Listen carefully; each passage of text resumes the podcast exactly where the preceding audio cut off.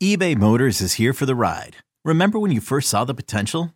And then through some elbow grease, fresh installs, and a whole lot of love, you transformed 100,000 miles and a body full of rust into a drive that's all your own. Look to your left, look to your right. It's official. No one's got a ride like this. There's nothing else that sounds like, feels like, or looks like the set of wheels in your garage. With over 122 million parts, you can make sure your number one ride or die stays running smoothly. So there's no limit to how far you can take it. Brake kits, turbochargers, engines, exhaust kits, roof racks, LED headlights, bumpers, whatever your baby needs, eBay Motors has it. And with eBay Guaranteed Fit, it's guaranteed to fit your ride the first time, every time, or your money back. Plus, at these prices, well, you're burning rubber, not cash. Keep your ride or die alive at ebaymotors.com. Eligible items only. Exclusions apply.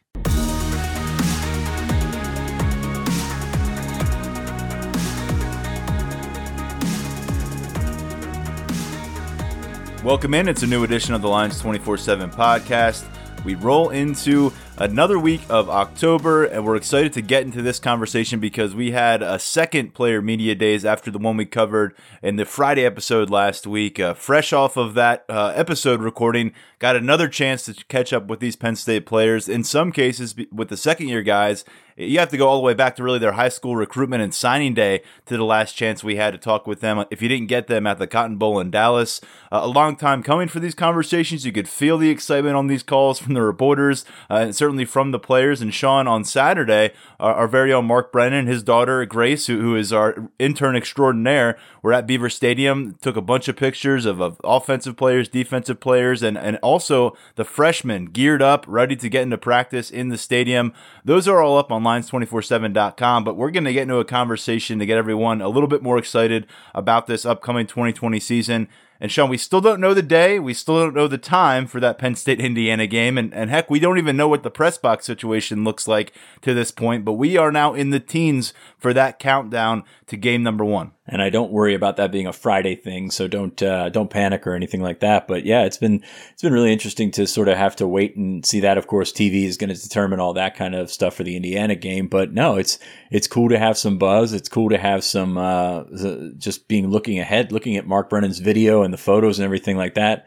Uh, they did crazy numbers because I think people were just so starved for football and starved, starved for something else essentially that they were you know, just just eating that stuff up. So it's good to see semblance of that. Uh, media day was great, as we mentioned last week. The first media day was great. The second day was was fantastic as well. Just to to get out there and hear these stories and hear the different things that these guys have gone through to get ready to to get where they need to be.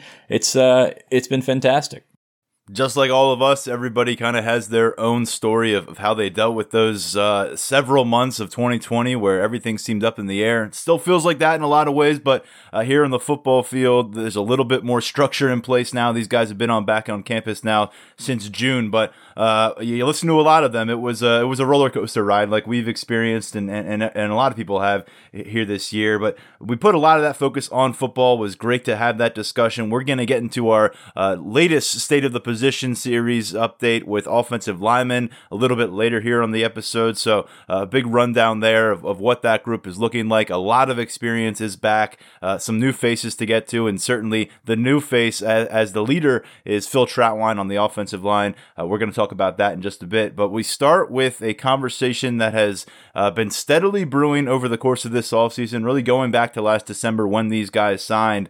The hype continues to mount, Sean, for Keandre Lambert Smith and Parker Washington, two of the five newcomers at receiver, uh, two of the true freshmen at that group. Um, you've got Norval Black, a junior college guy. You've got Malick Meiga uh, and Jaden Dottin also at receiver. But these two have really claimed the spotlight. And when you hear from guys like Daniel George and, and Cam Sullivan Brown and Will Levis, those are just a few that I personally heard good things from on these guys. Daniel George called them a stud, called them workhorses, and he said they're ready to go the, these guys are ready to assert themselves, and it's it's been interesting talking to people around the program that these guys. I mean, there was room for this. There was room for guys to step in and, and step up right away. Um, you weren't sure where which young guy was going to be it, but uh, Parker Washington is a guy that has some people really excited. And I'm curious to see what his role is. Of course, he's going to slot in there behind Jahan Dotson inside, but Dotson gives you that versatility where he can move out to the Z where he's been before. You can move other guys around. You can move Cam Sullivan Brown around to get uh, Keandre Lambert into the game. It's just they have options here, and, and these two have sort of uh, you know risen to the top and and made it their own. And like I said, there there was plenty of room for them to step in there and, and go after it and get it. And now that they've started to do so, um, I think you're starting to see a return. I think we see these guys right away. I think we see a good bit of these guys right away. Uh, I'm not sure you know what personnel is going to look like. Do you play more tight ends? Do you play more running backs or whatnot? But when you're going out with receivers, you're going to have to rotate these guys through, and and these freshmen will be a part of it. We're 18 days shy of kickoff, and, and as Sean said, expecting to see a lot of number 18 Parker Washington and number 13 Keandre Lambert Smith. Different physical frames here. Lambert Smith listed six foot one, 185 pounds. Parker Washington 5'10, but carrying 203 pounds. If you watched his film, a guy that really seemed to transition into a running back with that ball in his hands uh, at the high school level. Uh, 30 plus touchdown receptions at, Fort Bend Travis High School, and Keandre Lambert, we saw him do it on both sides of the ball as a receiver, as a safety, uh, as a returner, also at, at uh, down in uh, Virginia. And, and, you know, one got to campus early, one did not. But without the spring practices, that kind of even the playing field. We heard a lot of buzz uh, about Keandre Lambert Smith coming to campus back in January. Uh, I'm sure he would have loved, as would Taylor Stubblefield, to have gotten those 15 practice sessions in. Nobody got those in. Uh, but now you, you, get into September, into October now, Sean, and um, we know Jahan Dotson is, is, the guy who's who's proven it on the field and, and against Big Ten opponents. Daniel George, Cam Sullivan Brown, uh, guys who have kind of been on that verge. We've been waiting to see if they would take a step forward. One reason or another hasn't come together for them in a big way through their time on campus. And then these two freshmen. This seems to be the cluster of names that we're really focusing in on the most. Now, this is subject to change. All these guys are going to have to go out and run routes and catch footballs when they're targeted. And you've got a first year uh, receivers coach who did not personally bring any of them to campus as prospects. Uh, but but we're starting to get some semblance of really the names to know at receiver. Uh, just kind of hammering home that point over the last few days, uh, just from feedback off from the practice field. It's an eclectic mix because you've got the veterans in Sullivan, Brown, and Dotson. I mean, Dotson's the same age as Daniel George, but he's played a lot more football. And George has, you know, he's been in there, but like you've never seen this consistent production. You kind of saw him be, you know, sort of take a back seat to those other guys last year and, you know, maybe need to be a little bit more assertive, maybe a little less assertive in the Minnesota game when he picked up that flag that he shouldn't have gotten. Um, but it just seems to be some established tiers here. And then you've got the new guys coming in. Parker Washington, very interesting kid because you look at his film and you think, okay, he's a glider. He's a guy that's so smooth in and out of his breaks. He does these things. So maybe not the physical specimen that, that some of these, these freaks that you've seen seen in college football that, that play right away.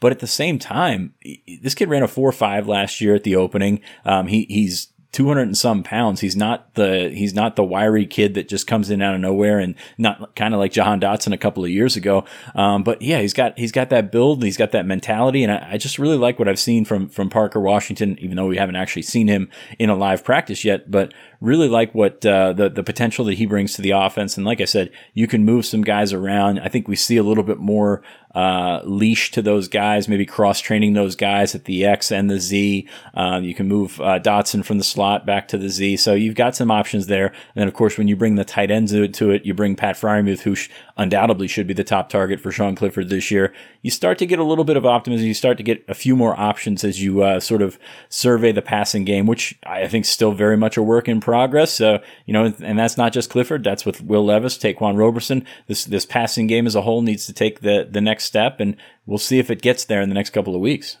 Lambert Smith, you mentioned testing numbers there earlier with Parker. Uh, 397, just an absolutely ridiculous agility shuttle time for him on the camp circuit uh, back in 2019. Got eyes on this kid on the camp circuit, and he was someone who go, would go out there, beat you, let you know. Reminded me a little bit of watching KJ Hamler and his competitive streak uh, when he was a, a, high school standout. And we saw, uh, you know, that verbal competition maintain on the Penn State practice field in the games. A guy that was that was not quiet uh, by any means as a competitor competitor. And I think Keandre Lambert uh, does bring that kind of edge to the position that maybe has been lacking over the course of these last few years when, when we've watched some of the passive, uh, passive body language and just kind of some of the passive nature in general uh, on the football field from those receivers. I think he's also a pretty technical route runner coming into campus. And what we continue to hear, Sean, about Taylor Stubblefield, and it's funny, all the coaches, uh, they kind of they always try to phrase this nicely. Franklin did it at the introductory press conference for Stubblefield. Kirk Ciarrocca did it last Wednesday when talking about Stubblefield, but they say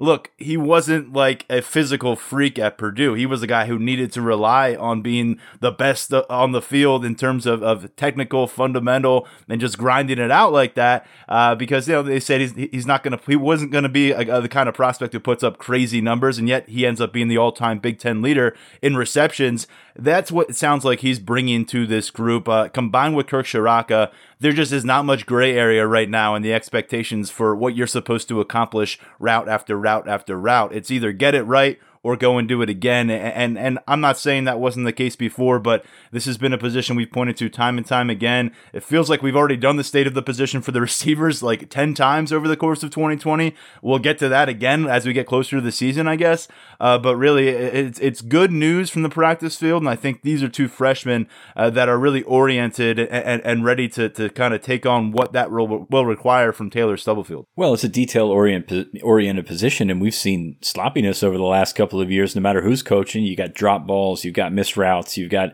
guys all over the place and, and, you know, sort of uh, clustering together, which has been a, an issue in the last two years. So I, I think that given what we've seen with, uh, uh, with Kirk Ciarrocca bringing his route tree in and then giving what we've seen with Stubblefield being a technical guy, I think it's a pretty good marriage. And, and we'll see, you know, that remains to be seen and that, that the jury is going to be out there until they are able to, uh, you know, put a couple of games together. But it seems like a pretty good combination to start with, sim- similar to the combination that you see with Ciarrocca and Phil Trautwein up front. So, I mean, you just gotta, you gotta have these guys mixed together. And that's, you know, probably not ideal to just give them a couple of weeks of camp. You don't give them a spring. You give them sort of an abbreviated abbreviated summer and and and try to make it work. So I, I think there'll be bumps. Um, I, I, don't think that anybody's expecting them to come in right off the bat and score 60 a game or whatever, but uh, I think they'll they'll assimilate to to each other very well and and sort of mesh and and I think the players will come along with that and Dotson can benefit from a lot of that. I think uh, George. Uh, if he can take the next step from being an off-season guy into being a, a regular season guy, you've got something there. And then, of course, everybody's excited about these freshmen. I just don't think there's anything that Penn State specifically can do to change its perception on the recruiting trail across the country more than if they were to be able to get several receivers involved, producing explosive plays downfield, and really establishing new names at the position uh, that, that are going to be kind of on that national conversation level uh, for a top 10 program like this building on that, I mean, you've got uh, this is the a reputation of Penn State where it takes time to get guys into the system. It takes time to get guys onto the field, earn your way onto the field, etc. I mean, we've had the conversation, uh, really the argument about Micah Parsons and Koa Farmer all offseason. This is your chance to get fresh names on there, freshmen. They're just you know just out of high school, not the red shirt guys. Get them an opportunity to get in there and make a big splash on the big scene. That's you know that's what you've seen at Clemson. That's what you've seen at Alabama. You've seen it at uh, you know you've even seen it at Ohio State. I mean, you've got the opportunity for freshman skill players to come in and make a difference. Um, you weren't around in 2005, but you you know this is something that really propelled Penn State with the, that group of freshman receivers then. So yeah, I mean, it's certainly a big opportunity for these guys. You don't want to put too much on their shoulders, obviously, but at the same time, it's an opportunity to get your most talented guys on the field. And when your most talented guys have three years left, or at least three years left, then uh, that's a that's a good spot to be in. And by the way, I've heard it several times from recruits at the running back position and the tight end position. I know you have as well, pointing to what Noah Cain did last year, and in some ways, uh, Devyn Ford as well. And then also at tight end, knowing that Pat Freiermuth stepped onto this stage, uh, caught a touchdown his first month on campus as a freshman for Penn State that means something to these recruits, seeing that those guys had a chance to do it early and excelled in those roles. If you can marry the wide receiver position to a, a, few freshmen there, maybe a couple here that come in and play right away and do big things, that could go a long way for you in your sales pitch and what you're trying to accomplish. And just before you get started with the whole Justin Shorter was a five star type thing. If you remember, if you follow along on our site at Lions 24 7, I'm not sure that we were, you know, that far into the podcast uh, scene at that point, but uh, this is this is not what we heard about Justin Shorter at first at first glance. So Justin Shorter, they were kind of waiting for him to make plays at this point. Uh, at this point, Parker Washington, Keandre Lambert getting a lot more buzz from their teammates, a lot more buzz from their coaches. So hopefully, you know, they can sort of buck that trend and, and get, uh, you know, sort of separate themselves, I guess, from Justin Shorter. Uh, the last episode we had, we discussed a, a, bit about Kirk Ciarrocca and his usage of Seth Green at Minnesota, a former uh, top 10 dual threat quarterback who, who ended up switching positions a couple times, landing as a Wildcat quarterback run threat with 13 rushing touchdowns combined in 2018 and 2019 for the Golden Gophers. And uh, there was a line to be drawn between what he did in that offense and what maybe Will Levis could bring to the Nittany Lions backfield here in 2020. Kirk Ciarrocca uh, felt feels like Will Levis is the better quarterback prospect. Do you think he's he's an overall better weapon than what he had with Seth Green? But these are two large quarterbacks, guys who are not easy to bring down. The athleticism in the open field was apparent with Will Levis last year. Ended up with 213 rushing yards uh, in his brief appearances. Played those last six quarters of the regular season as the number one quarterback with, with Sean Clifford sideline, but only 10 fewer rushing yards last year than passing yards for him. He certainly sounded on Friday like he wants to dispel the notion that he's a run first quarterback. He thinks he's made a lot of progress with Kirk Ciarrocca.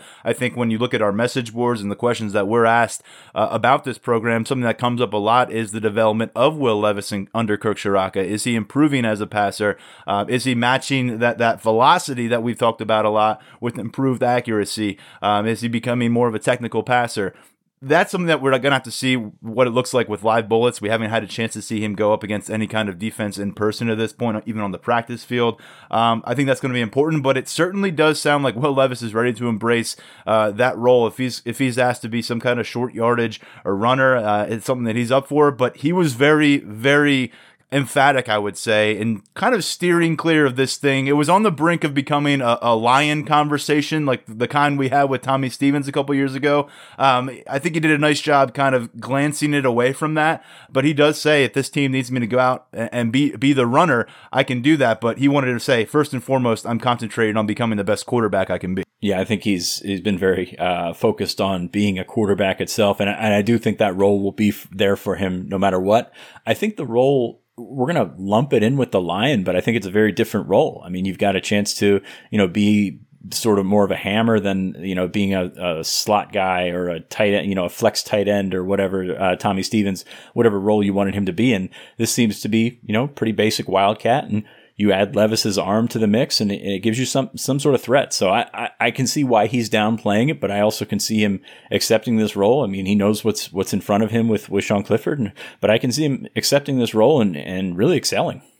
And we've said this before because of this pause on the NCAA eligibility clock, it makes that entire quarterback room dynamic just a lot different than what we thought it would be. You're looking at a situation now where Sean Clifford uh, has two years ahead of him beyond this season to potentially play college football for Penn State. And he's got his younger brother, and who we're going to get to in a moment, is tearing it up on the high school football fields of Ohio that's some you know that, that that's going to be interesting to see get a chance to play with his brother. How long will clifford be here? I don't know but i do know uh, that will levis could be in a spot where he's 22 going on 23 without being the guy uh, at quarterback for his program. So he wants to get film out there, um, and and you know I, I wonder where that's going to happen early as a passer. If Sean Clifford's good and ready to roll, um, yeah, I don't think you're going to see a lot of mop up duty until we get into November. Uh, you know, for Penn State's sake, you hope you get a chance to, to have some lopsided uh, margins in in a couple of those early games, but. Uh, I'll tell you what, I think with Will Levis, uh, he's going to be a factor here, but I do wonder is this going to be kind of a lightning rod discussion? Because at that point you're you're taking your running back group maybe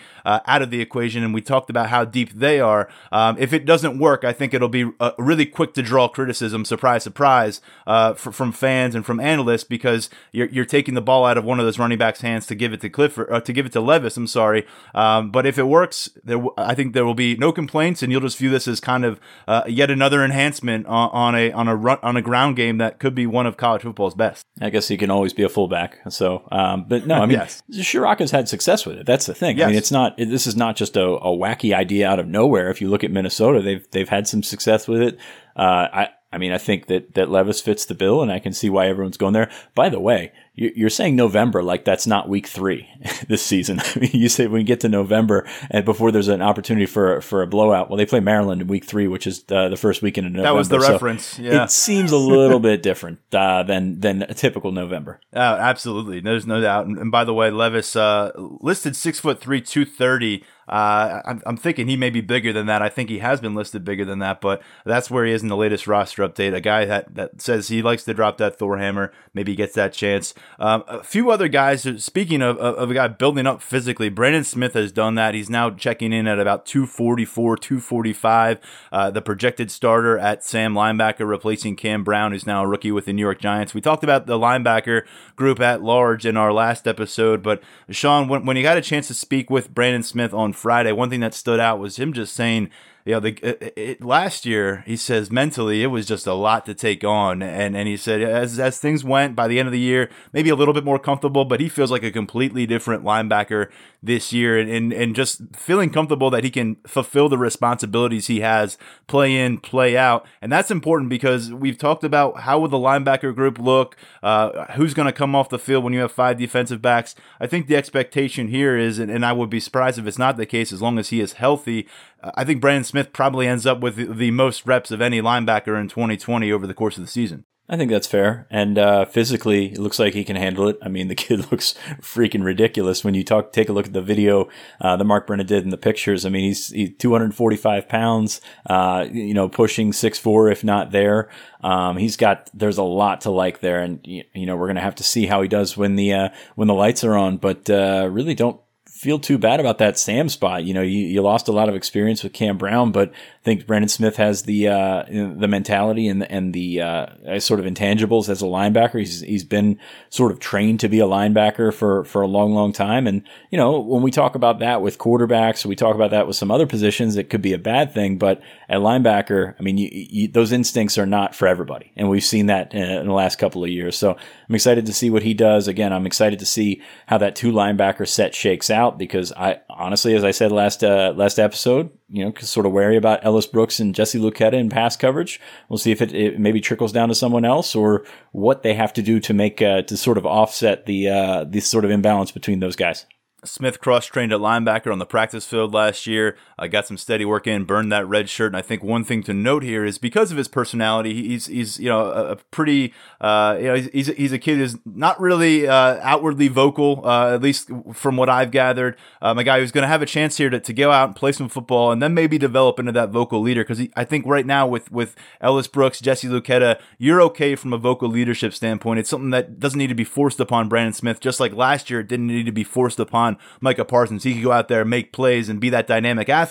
But you had guys like Jan Johnson, Cam Brown to, to kind of keep everybody in check. And I think that that he's in a good spot from that standpoint as well. Elsewhere in the linebacker room, going from one of the three five star, uh, former five star prospects on this roster to the only non blue chip recruit uh, among scholarship linebackers. Uh, is the only guy who was a three star coming out of high school. He also dealt with some injury issues, uh, shoulder in high school, something that kind of slowed his progress early. Here in year three, certainly looks like he's evolved physically, and, and you had a chance to spend some time with him uh, talking about how uh, he, he certainly has gotten a lot of work across the board at linebacker. It's uh, well, it's interesting because he showed up in a boot on Saturday, so um, the, the healthy, the staying healthy thing needs to be uh, sort of hammered home. That's uh, unfortunately he hasn't been able to, I guess, be fully healthy since he was a high school player. So uh, excited to see what he does in the middle. I think he's got the the mentality for it. does he have the size to hold up and be physical in the middle? That's still a pretty big question question mark, and he admitted that. I mean, it's it's it's a different world. He started out at Sam, eventually moved over to, uh, behind Micah Parsons at the Will when they flip flopped uh, Brandon Smith. So, I mean, we'll, we'll see what happens. Playing in the box is, is kind of a different animal than he's used to. He was always the safety, had everything in front of him. Now he's playing in a little bit more traffic. So it's going to be a big jump for Charlie Katshir. I think he's a talented kid, but at the same time, that's, uh, that's a lot to handle in a couple different positions in a couple different years. So we will see. It's very much uh, the jury's very much out there. Hopefully, he can get uh, get better and get back out on the field. Last year, excellent health across the linebacker group. Aside from a couple ejections, I think you had your starters out there every game uh, when you needed them. Uh, if that can hold up, that's great for Penn State. We'll see, but you, you, just wonder beyond that starting group, and even in that starting group, after losing three starters, um, you know, there, there's a lot of questions still to be answered. But as we said last week in the state of the, of the position, plenty of talent in place for Brent Pry. Speaking of plenty of talent, we're, we're one, we want to see how much of that gets tapped into uh, by Jayson Oweh here as a redshirt sophomore um, who said a few times he used the word narrative uh, to dis- to kind of describe some of the things he heard about himself uh, during recent months. Uh, one of which uh, was the potential opt for an opt out, and this is a guy now being projected in the first round. Uh, he was working out with Micah Parsons, who had opted out, so a lot of people were wondering if, if Jayson Oweh was going to follow that similar path uh, you know, even without all of the on-field accomplishments that Micah Parsons has racked up. Didn't happen. He says he didn't even consider an opt out. Take that uh, as you will. Um, but Jayson Oweh also says, uh, he, you know, he feels like the narrative of him just being this phenomenal athlete I think he's getting a little tired of hearing that, Sean. I think I, I, as much as he probably appreciates the fact that he has this athleticism and people are raving about it, and he knows it could make him a lot of money in the future and the NFL draft. I think he wants people to start respecting who he is as a defensive prospect as well, not just some athlete who's who's got to be molded and all that stuff. That's been the narrative on him since he showed up on a football field as a junior at Blair Academy. Right now, he's talking about bull rushing. He's talking about adding new pass rush moves. He's discussing um, just essentially his pre-snap knowledge knowledge and how far that has come. All the things that he feels is going to put him in a place to go out and walk the walk this year and match all that kind of, as he would say, narrative. I, I get where he's coming from from that. Um, a lot of that, I mean, obviously his athleticism speaks for itself. James Franklin's been out ahead of that. I'm sure he's probably, you know, a little bit happy that Micah's not here so he doesn't have to hear the Micah versus Oweh type uh, comparisons anymore. He was asked about it and he, again, didn't really didn't really love it. Didn't really love having that conversation. I believe it. I mean, that's uh, three years going on. Of uh, I'd be sick of it too. So, um, I'm, obviously, when I'm compared to Micah and when I'm compared to Oweh, I get a little tired of hearing that too. But here we are. Um, but no, I mean, it, that this is a guy that needs to go out and put tape together. What's What's interesting about him is because of that narrative, or quote unquote narrative, because of that athleticism, he was in a, a, really good spot. I mean, if he didn't want to come back, I mean, there were going to be questions about his tape, but somebody would have, you know, jumped at the chance. I don't know that he would have been a top 15 pick as he's been forecasted, but somebody would have jumped at the chance to get that athleticism on their roster. That said, he's absolutely right. He needs to put something together on tape. He needs to, to take that to the next level on the field he made some strides last year, and I think probably people unfairly have have done what they did to Shaka Toney a couple of years ago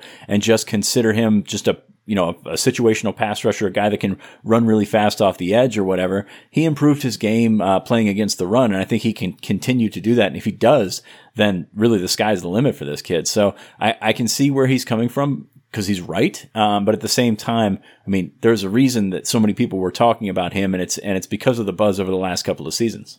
Yeah, and, and, and Jayson also did mention his run defense feels like that, that he's ready to showcase that, that he has taken a step there.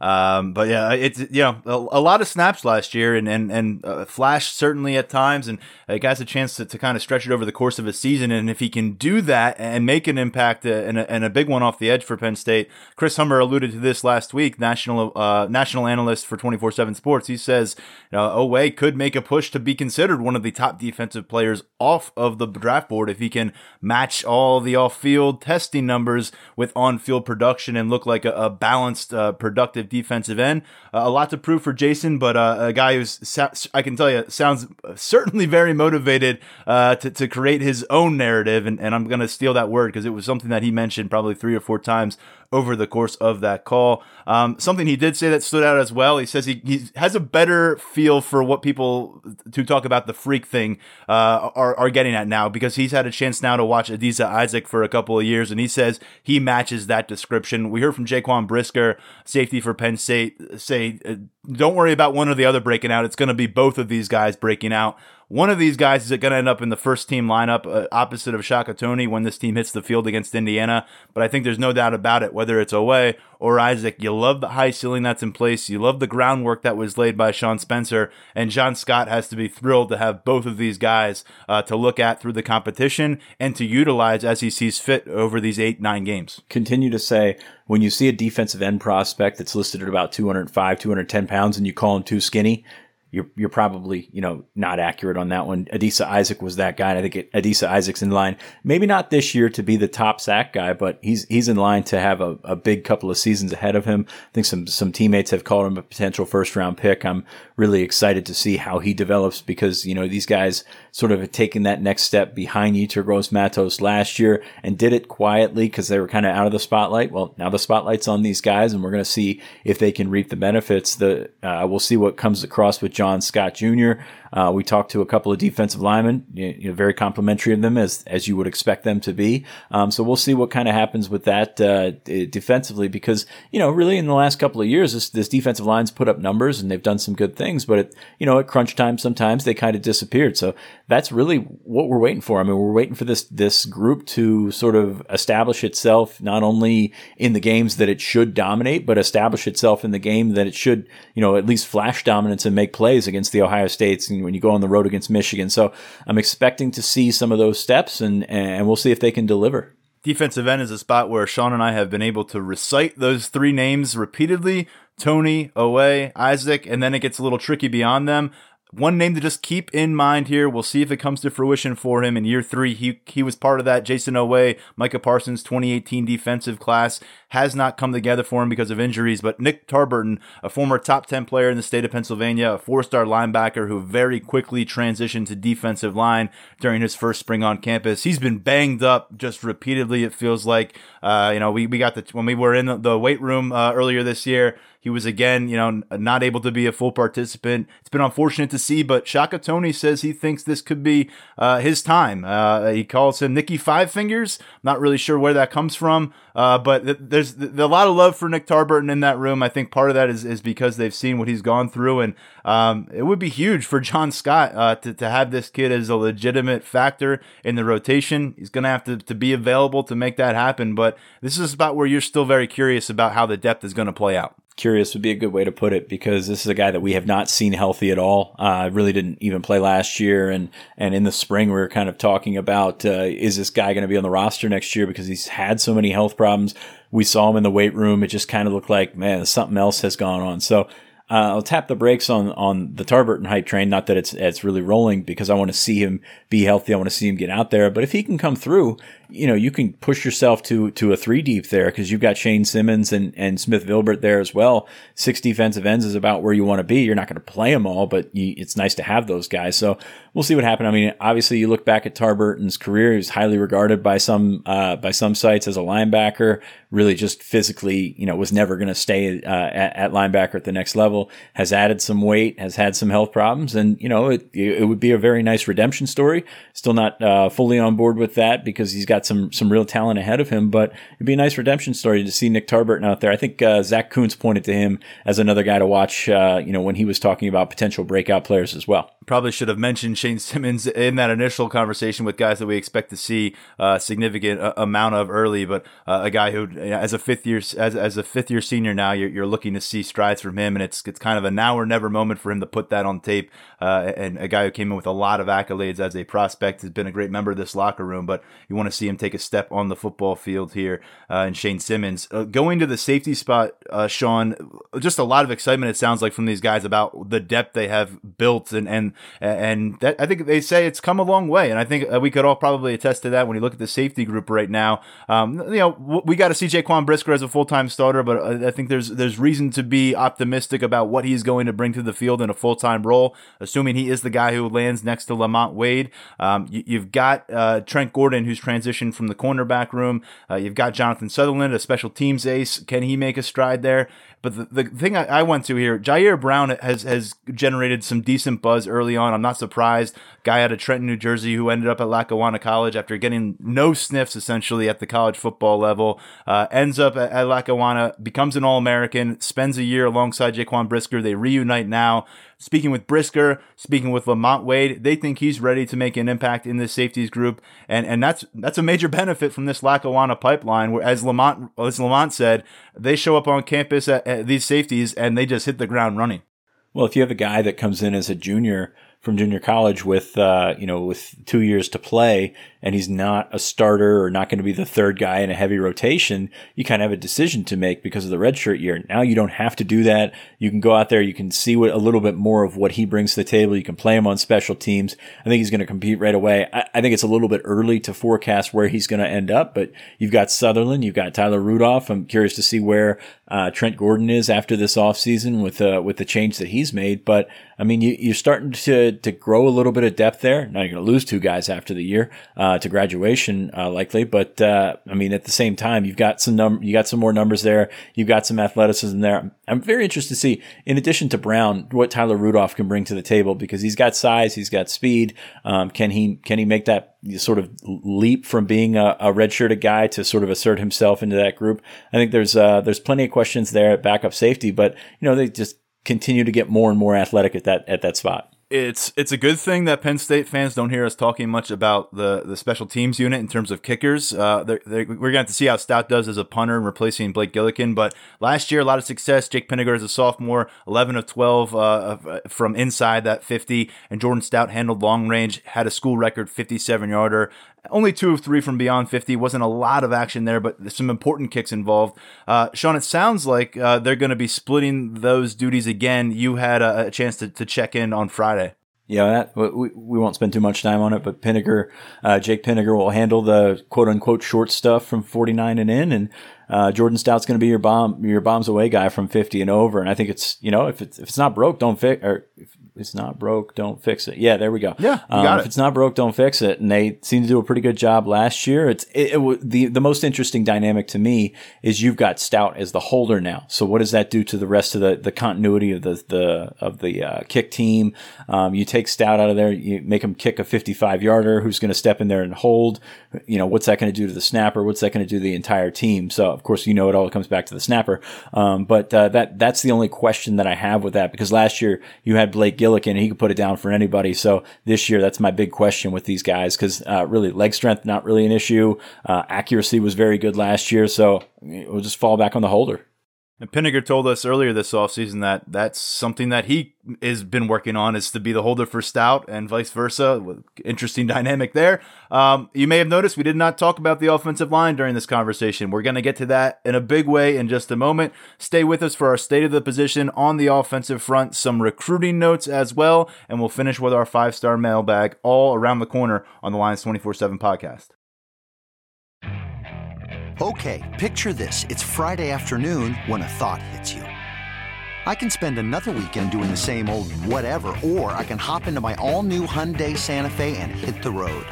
With available H-Track all wheel drive, and three row seating, my whole family can head deep into the wild.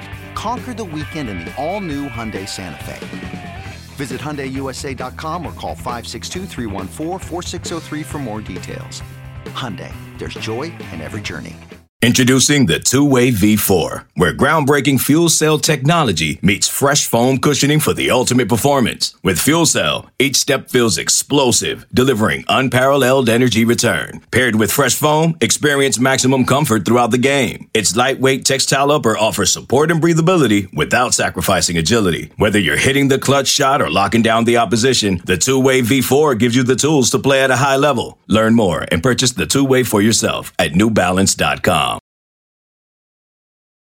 All right, we take another long look at a position on the Penn State roster. You've already heard from us on linebackers and running backs this week. This time, it's the offensive front. A lot of familiar names, but with a new leader. Phil Trautwein, former Florida Gators team captain, a two time national champion as an offensive lineman down there in Gainesville. Uh, most recently, a successful run at Boston College. Got five guys all conference, produced a first round pick out of BC. Now he takes on this challenge with Penn State to take them to another level. Sean, this is a position room that, for as long as I've been covering the team, we've wondered if they would take a leap forward and, in doing so, bring Penn State with them. Uh, they have a lot of nice pieces. They have the ingredients, and early returns on their leader have been tremendously positive. I mean, you, you think about where this group has been, and they have made strides. They've come they've come a long way from where they've been. Uh, do have they gotten there to the championship level? Is, is now the question, and you know it's a good thing to speculate. It's a good question to ask. Um, where where they, I guess, where they can still go with this offensive coordinator, with this potential uh, commitment to the running game, I think you know that that makes sense. That's that's a good question to ask. Uh, a lot of experience, a lot of guys that uh, you know have played a bunch of snaps, especially in the middle. I, I, don't think you can understate, and we'll start sort of at the top of this offensive line. I don't think you can understate how important it is to have Michael Menet out there, a guy that's been, played a lot of football for Penn State. He's made a lot of calls for them as well. Thought he played at a very high level. You know, got got banged up at the end of the year last year, but this is a guy that you can lean on and hopefully be a be an All Big Ten performer. And you know, just having that presence in the middle of your offensive line, especially when you surround them with guys and maybe not uh, maybe don't have as much experience at the guard spots, and especially you know you can yell down the line at, at Rasheed Walker as well.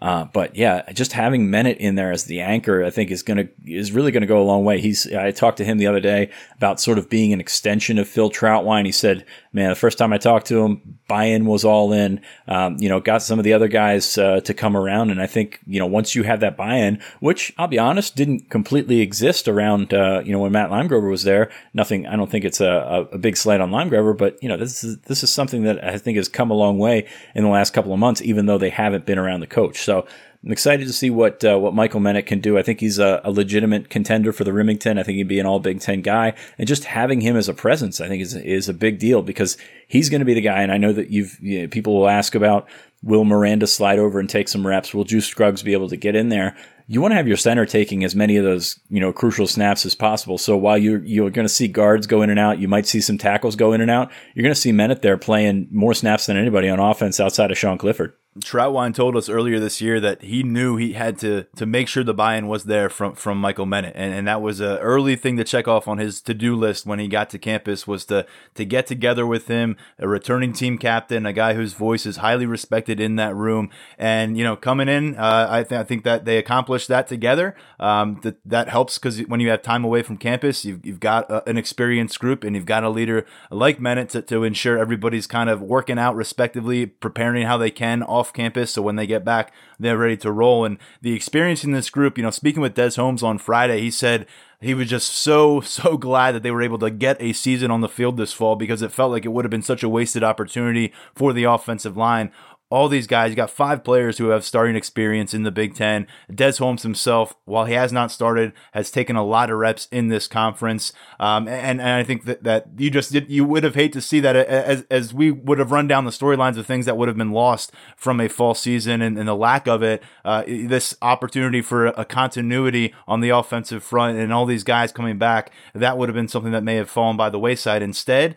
uh, you've got a focus group uh, under Phil Trautwein and, and the early returns We've heard Sean talking with defensive linemen, multiple guys on the defensive front on Friday, and of course the offensive line. They just feel like there's a different energy on the practice field. I think that, that more from what I heard on the offensive line, I'm not surprised that they're highly complimentary of their coach and his style and, and what he's demanding from them on the field on a daily basis. What more stood out to me was hearing from the defenders. Uh, Jayson Oweh like really reiterated and hammered it home. He said these guys are just bringing a more gritty mentality. He's like they're they're really really taking it to us in a way that they have not in the past. And the early reports from us, and this isn't really surprising across college football, I think the defense always has an edge early in training camp, but people have been so used to us saying the defensive line got the better of the offensive line on the practice field at some point in August, and then everyone from that point is, is worried about the offensive line and its ability to go out there and, and be a college football caliber offensive front. We're not seeing it with our own eyes, but just kind of the inflection in the voices of these defensive linemen and the way they're describing what they're seeing across from them,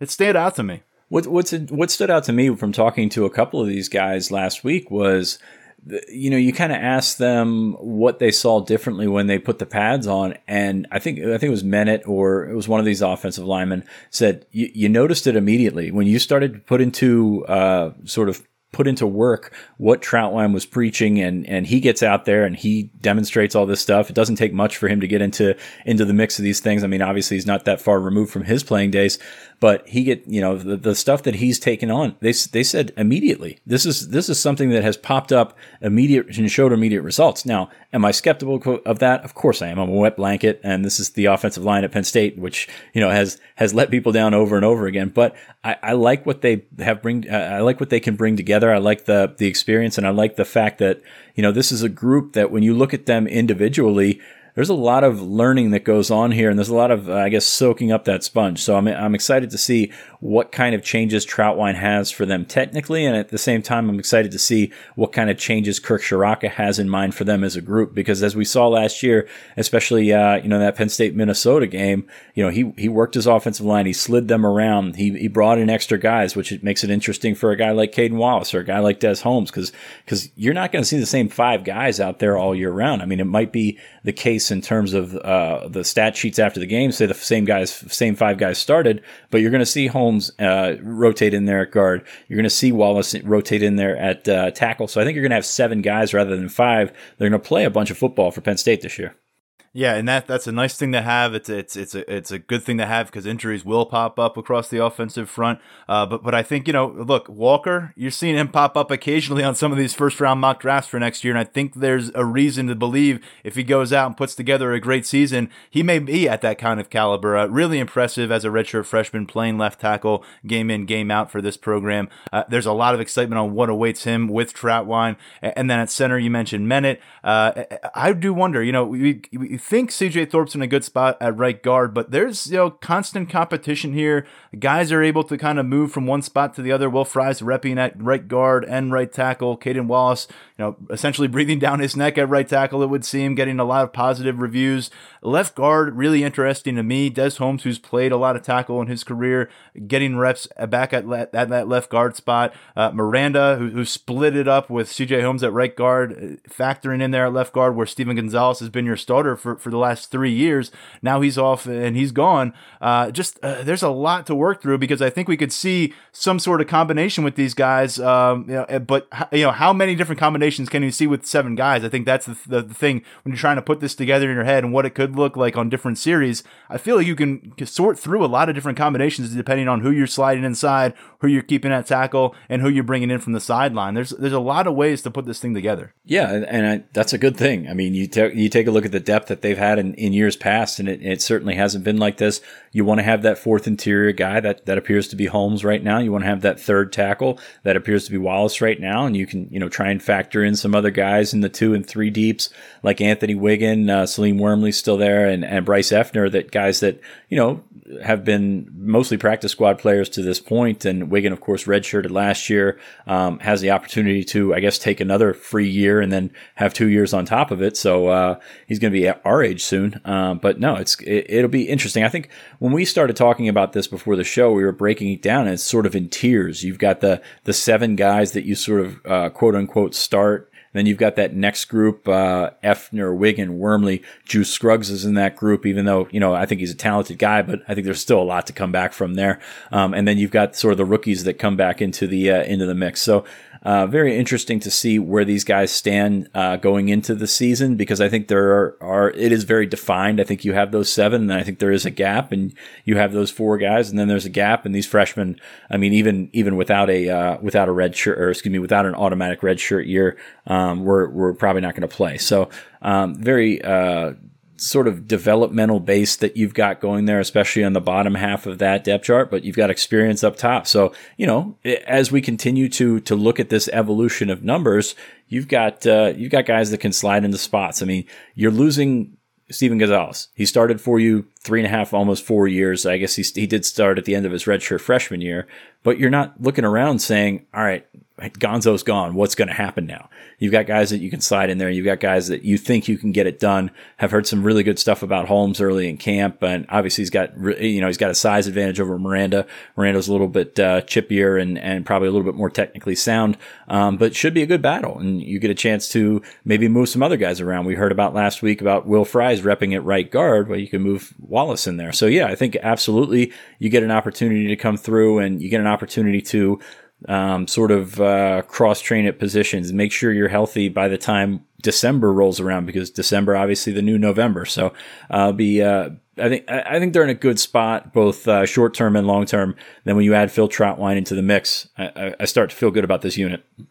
Another area where you just wonder what could you figure out about the group? What works? What doesn't? What combination uh, is going to take you in the right direction through the first three games of the year before you hit conference play particularly the the kind of the two quote unquote cupcake matchups where you really have an opportunity to mix and match over the course of a game uh, and, and, see who's who's going to put up uh, you know good film to evaluate and maybe film that that that that puts them down a peg. That's not going to happen. You're going off to Indiana then you're coming back and playing Ohio State. So uh, really curious to see how much movement we actually see over the course of a game early in the season. How much is Phil Trautwein going to tinker over the course of, of, of the, the first half versus second half based on what he sees and evaluates in between those uh, in intermission? A lot to look ahead to with this offensive line, but the numbers look good and, and as opposed to what you're saying right now, where Stephen Gonzalez is gone, but nobody's showing up on these Zoom calls and saying, oh my gosh, how are you guys going to replace Stephen Gonzalez? How are you going to stay on track without Stephen Gonzalez?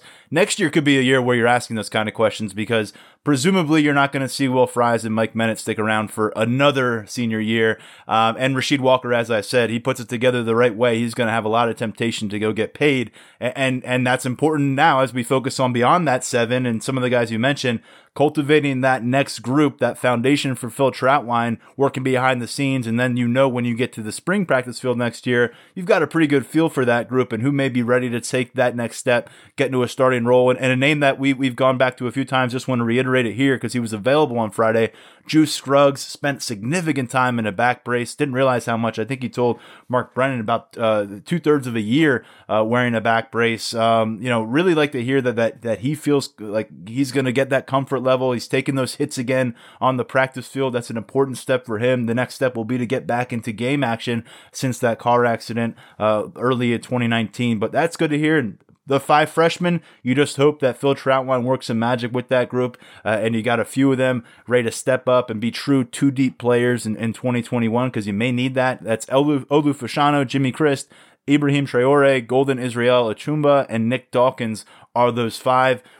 Not, I wouldn't say anyone necessarily stands out as a headliner. Uh, again, you're just hoping that that in the next 12 months, when we get into before next fall, that that at least a couple of these guys are, ready to play significant snaps for you.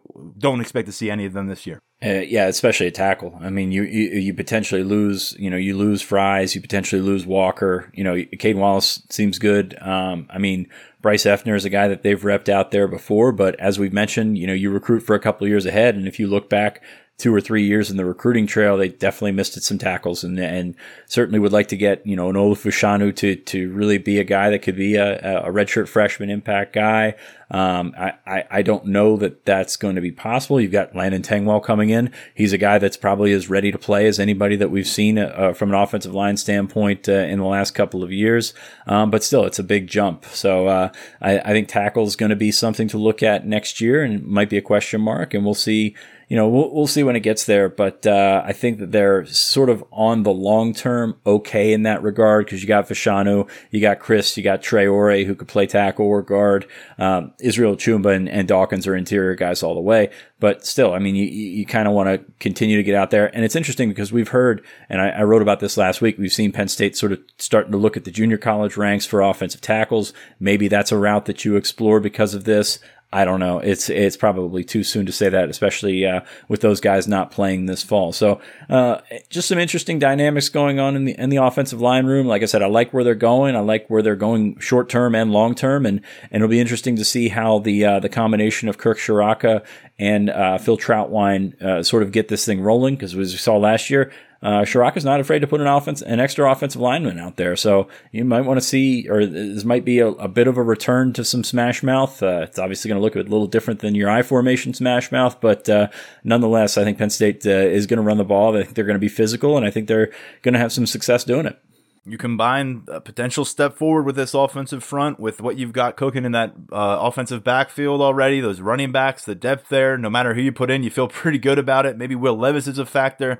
There, there's a lot to, to potentially love here, but you're gonna have to prove it on the football field. That'll come uh, very soon in the next few weeks. We'll get a chance by the end of October to see two games in the Big Ten play. And let's not forget that that that running back play can mask offensive line play. I mean, we saw Saquon Barkley play at Penn State for a couple of years, and certainly was not behind uh, a group of all Big Ten draft picks in front of him. So uh, we'll see what happens with that talented group, and and got to coach. You know, got to coach around it. Got to coach uh, coach it up and coach your strengths. And I think Kirk Ciarrocca, as we saw him do it with, excuse me, Minnesota, that was a, almost a bad mistake. As we saw him do it, Minnesota has done that in the past. And and we also have seen poor offensive line play just totally uh, take a star running back out of the equation in late games against top opponents with Miles Sanders and Saquon Barkley at different stages of their career. So if it can come together, it could be a major boom for Penn State. Uh, we'll keep tabs there. And, and by the way, Landon Tengwall, Nate Bruce on board with the 2021 class. That's going to get us into our recruiting conversation right now um, because that remains a spot that that that they are on the hunt for an offensive lineman in, in this group. Um, Nate Bruce back in action. That's good to see. Harrisburg High School uh, among schools re- returning to the football field this fall, so he'll get a chance to to work on his game and, and progress a little bit more for before his Penn State career begins. But but that remains a, a, a spot of desire for the Penn State staff as they try to, to cap off this 2021 class that has been uh, very difficult to, to put the finishing touches on. Yeah, I mean, it's it, there's a lot going on uh, in this 2021 class. Uh, I mean, you've got uh, you've got Tengwall and Bruce in this offensive line group, and you, would like to find another tackle. They they've explored some options as we mentioned last week. By the way, Nate Bruce uh, going to get back on the field for Harrisburg, and that's uh, very important for him as his development because I think he's a guy that you know he needs reps, he needs to play football. This is a guy that uh, they're very high on as a staff. We have him as a high three star, and let's be honest, they think that he should be higher than that. Um, but we, we need to see some film out there. We need to see him sort of uh, take his game to the next level and see where he's at physically because, you know, he could, he could sort of walk that line between being too heavy and, you know, just uh, being a, a, really, really good guard prospect. So excited to see where Nate Bruce is as, as Harrisburg is going to open their season. I don't think they have a schedule yet, but they just got a, uh, they just got the ability to start scheduling games. So excited for Nate and excited for Harrisburg. So Liam Clifford uh, recently bumped to a four star by 24/7 Sports, and I think the Rankings Council is looking pretty good about that decision right now into his senior year at St. Xavier in Cincinnati. Sean, ridiculous uh, performance last last time time out for uh, the team against St. Ignatius of Cleveland, a 62 to 37 win, 12 receptions, 300 yards, two touchdowns, a set a program record for receiving yards in a game, most all purpose yards with 316. I mean, he could have done even more damage, which is which is crazy to think about, but I mean, this kid can, continues to pull himself out of any kind of shadow that may be looming from big brother Sean Clifford, the starting quarterback for these Nittany Lions. The old 12 302 line for a receiver. And he almost threw a touchdown pass. There was a, a throwback right. to his quarterback who dropped it, I think, right at the one. Um, so that could have even looked, looked even better. But yeah, Clifford, I mean, I texted Steve the other day. I was like, man, we might have this kid too low. He's, uh, he's done everything that has been asked of him this season. He's looked good doing it. I mean, he just, you put on that tape and he's in and out of breaks seamlessly, uh, gets deep, uh, runs the intermediate routes, just kind of does everything right. So, uh, it's been cool to watch his progression throughout the years. Of course, we knew, uh, Liam as a freshman quarterback, uh, that, you know, could, you know, really couldn't throw the ball uh, back when he was coming to camp uh, while while Sean was committed. But uh, it's been it's been fun to watch his progression, and he's just gotten bigger. He's gotten more athletic. I mean, he's six one. He's probably two hundred pounds right now. I think we list him at one ninety five, but he's been uh, he's been phenomenal. Nothing short of phenomenal this year, and I think he's the second highest rated uh, prospect in Penn State's class right now, according to twenty four seven Sports. Behind only Landon Tengwall, who's in that top 100. Uh, Liam Clifford got vaulted up into the top 24 7 um, not too long ago. It was uh, in mid September, I believe, and, and he went from outside of the top 700 to number 239 at that point. I don't know if that's been adjusted at all in the, in the recent weeks, but his rise may not be over yet, but he has turned a lot of heads. He's a guy that we really liked, and we've said this a lot on the camp field last year. Um, and last year was a special year for him 1,100 plus receiving yards. Uh, and he is building off of that in a big way as a senior. Going to be really uh, fun to watch the rest of the fireworks he produces as a senior and what those final stats will look like. And if you're setting program records at a school like St. Xavier, that says something because uh, a lot of a lot of strong history there on the football field uh, for that program. Sean, one other note here: um, Beau Pribula ho hum, another five touchdown performance. Uh, they're outscoring opponents there at Central York 162 to 3 through three games. Watch the highlights. You'll see that he's not exactly playing the competition he will run into at the Big Ten level. Um, you know, you love to see this kid maybe go up against a, a stout defense uh, with with a few playmakers on the other side. But it, to this point, he's doing everything you could ask of him. He's not having to play deep into these games. He's not having to run the ball a lot, which after you know taking a shoulder injury last year, missing, missing a couple games, that's kind of good to see if you're Penn State. Uh, he's doing a lot behind the line of scrimmage. Uh, this time around, it was three touchdown passes, uh, two rushing touchdowns, and at this stage, he's got 15 total touchdowns through three games uh, against two interceptions, and almost all of his yardage has been uh, through the air. They gave up three points though. That's that's ridiculous. Uh, they've been on fire this fourth, year. It was a fourth quarter three, which is kind of just one of those where you want to get your kids back on the bus and say, "Hey, at least we scored." I guess you're gonna get. I don't know. The JV JV kids are gonna get in trouble for giving up that shutout. Um, but no, I mean they they're on fire. They're they're playing. I mean, I, no offense to any of our listeners in York County, but the ball down there just uh, isn't on the level that we see week in and week out by covering Penn State recruits. So uh, they're they're doing what they're supposed to do. I mean, they're they're whipping these guys and, and they're doing a heck of a job. So, um, Beau Pribula also getting it done as a punter, even though he's not uh, really asked to do so very often. I think he had a 49 yard punt two weeks ago. Um, he said it, it, it was more of a it was more of a roller, so he kept it off the, uh, the highlight tape. But if he gets gets a hold of one, you can see that on his uh, on his highlight tape. So um, we'll see what happens with his development. I don't think they're going to be tested until the end of their season. Then, of course, they they have the opportunity for playoffs, I believe. So that's really where we start to see what what uh, Penn State has in Beau Pribula. And remember, back in August when he committed and came on this show, uh, Pribula was very concerned about whether or not he'd get a chance to go play a game as a junior and, and, and continue to develop on the field and, and, and get to work with the new coaching staff. So far, so good through three weeks uh, with that Central York squad. You can see full highlights from the first three games up on Lions 24 uh, 7. Those were posted on Monday. Uh, mailbag time, Sean. We've got one to get to because we're a bit short on time because of all the other conversation from player media days. Um, and this question relates to a potential positive recruiting impact. Here it goes. While everyone understands the Big Ten botched the beginning of this season, they are on the right track now with the advanced and laid out protocols of when operations stop and why due to COVID. Do you think that plays well with parents for the safety of their sons? LSU's coach reported that essentially their whole team got COVID.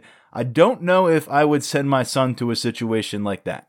I don't think so. I don't think that's going to have the effect that you want it to. Uh, just, just you know, saying by or in the wording that you used that you don't know that you would send your son to a situation like that. I think a lot of that can be glossed over, and I think a lot of that can be sort of spun around. And, and in LSU's case, they just won a national championship last year.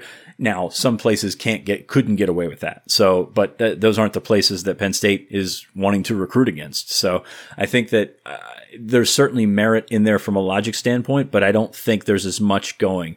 Now, I think what benefits Penn State, and you look at uh, the way that this is handled from the Big Ten, and I do agree with the first part of the question that they're they're on track now, and they've taken some time and gotten some more. You know, maybe they backed into it. They've gotten some more information. They've gotten more advanced protocols into place. But you look at the way that that James Franklin sort of stumped for his players. You look at the way that he went out there and sort of went out on a line for for his guys, and hey, we want to play. Our our parents want to play. So he sort of delivered the message that the players and their parents wanted to see. And I think that's probably where you're going to benefit the, from this the most is what you did to uh, sort of carry out the message of of your family more so than just your coaching staff or just yourself. So I think that's really where it's going to go. I don't see it, you know, hurting big time, you know, these teams that, you know, may, like you mentioned with LSU, uh, sure, it's a reckless uh, response from from Orgeron, but I don't think it's going to have the the desired impact that you think it might. 100% on the money, I think, with, with your comment on James Franklin. I think really I don't see the, the Big Ten structure impacting Penn State recruiting. I think it's the leadership structure that's, that they have in place for the Nittany Lions with James Franklin. Uh, that That's really, you know, that can resonate. You're going to have word of mouth, um, whether it's the, the parents of the current recruits who, who, you know, they brought them in for a conference call the day after the Big Ten pulled the plug on the season initially, and, and they did everything they could to try to let them know as high school seniors, here's what the plan looks like for the few month, next few months. Here's what we don't know for the next few months. That matters, and certainly within this locker room, James Franklin actually said he overshared, uh, you know, for for for for a few weeks there, uh, just letting parents and players in on too much information, getting their hopes up, putting them on the roller coaster ride alongside him. So he tried to to scale back a little bit, but I, I you know, just responses we've seen to some of the stuff we've tweeted is is parents coming out, you know, unsolicited and saying Coach Franklin has has been tremendous through all this, and then you know he was out in the public forum. There's no doubt about it, uh, butting heads with Big Ten leadership on, on the decision making process. He was out in front of it before the Big Ten actually made a decision to not play football in 2020, uh, but he did so in, in, in a manner that wasn't like the reckless football guy thing. Uh, it was well thought out. It was uh, talking about health and safety protocols, why they're working, why they can continue to work, and, and look, the testing has been there for for Penn State. We've seen a little bit of a spike of, about a month ago. Didn't seem to impact the football team on a wide scale. They've been able to avoid that situation to this stage. Means they're doing something correct. And, and I think that resonates with the players, with the coaches, and the current commits. And, and again, word of mouth will matter. Whether it's a prospect in the 2021 cycle or 22 23, parents are going to communicate, people from the same communities. Uh, you know, Franklin, you know, they hear that Franklin was was the leader through this and, and, and fulfilled his obligation that these parents hoped for when they dropped their kids off at campus as freshmen you know that's something to put your hat on and, and you never know when that could make the difference uh, when it's a tight con- when it's a tight conversation and a tight discussion uh, as you get towards signing days yeah, that could be something. That could be a tipping point type thing. I don't know that it's going to be something that you weigh heavily. You know, like location, academics, all that kind. You know, the, those sort of uh, pillars that you base your decision on, but it could be something that tips something in your favor when you're talking about uh, all things even. You know, I liked I like what this did. Now, on the other hand, as we talked about LSU earlier, 14 draft picks last year. That's going to tip things their way. So I think that that's really sometimes we give, and I don't want this to come off the wrong way to prospects and their families. Sometimes we give them a little bit too much credit in terms of how much research and how much they want to look into things and how much uh, they take into account when making a decision. When, especially national championship, 14 draft picks, that's a lot to overcome. The 40 year plan is, is, stressed in every recruitment process. So every coach say that, but these top tier recruits, they want to know what's where they're going to be in four years, and they want to be getting paid big bucks, and they want to find a path to get there. And uh, yeah, we'll see. But uh, as you said, I don't think it's going to be something that's that's overarching. But big to get on the field. I think the, you're not really seeing any negatives from anything that's laid out here. The negative would have been if the Big Ten was sidelined for the entire season and and everybody else was watching SEC, ACC, Big 12 football and kind of out of sight, out of mind would have been the Nittany Lions in this conference. That is not going to happen. And I think that you avoided any kind of uh, recruiting crisis there. And you've got time now, uh, a period of about two of two months give or take a couple weeks where you're going to get to go out there, play football, and get one last chance to, to impress some of these 2021 prospects that you're hoping to maybe finish this class with. Sean, that's going to do it. Yeah, sorry, go oh, ahead. I, I absolutely agree with you there. And, and, then on top of that, you're playing later, and, and we've seen the chaos so far might benefit from you or might benefit you to play later and to figure out what uh, you know how teams have approached this study that and and try and make some adjustments as you approach your own season so i mean you, you're looking at starting your season from some premium teams already have two losses or could have two losses by then so maybe there's maybe they backed into something here who knows you know, I mean, it's it's nice before you play your first game when an essentially an entire Power Five conference has bowed out of the playoff discussion. I mean that that goes a long way. Maybe the Big Ten will put that on their crest. Maybe we backed into something. Who knows? Yeah. well, that that's going to be it for this episode. We will have more coming your way. Um, for the first time this year, we're going to get James Franklin uh, fresh off of the practice field on Wednesday. We're also going to be speaking uh, with Tyler Bowen, the offensive recruiting coordinator and tight ends coach uh, for these Nittany Lions. So a lot to get into. We'll have any feedback from those conversations, the latest on recruiting, the latest on Penn State's preseason preparation on our Friday episode. For now, on behalf of Sean Fitz, I'm Tyler Donohue. We thank you, as always, for tuning in to the Lions 24 7 podcast. What if I told you imaginary friends are real? This is just so exciting. This Friday, get ready for the movie event with the greatest cast you've ever imagined. Showtime. Ryan Reynolds, John Krasinski, Cailey Fleming, Fiona Shaw, Phoebe Waller-Bridge, Louis Gossett Jr., Matt Damon, Emily Blunt, George Clooney, Maya Rudolph, Bradley Cooper, Sebastian Maniscalco, Jon Stewart, Sam Rockwell, Awkwafina, Keegan-Michael Key, and Steve Carell. I need to throw up or I need a snack. It's one of the two. Gross. If. Rated PG. Parental guidance suggested. Written and directed by John Krasinski.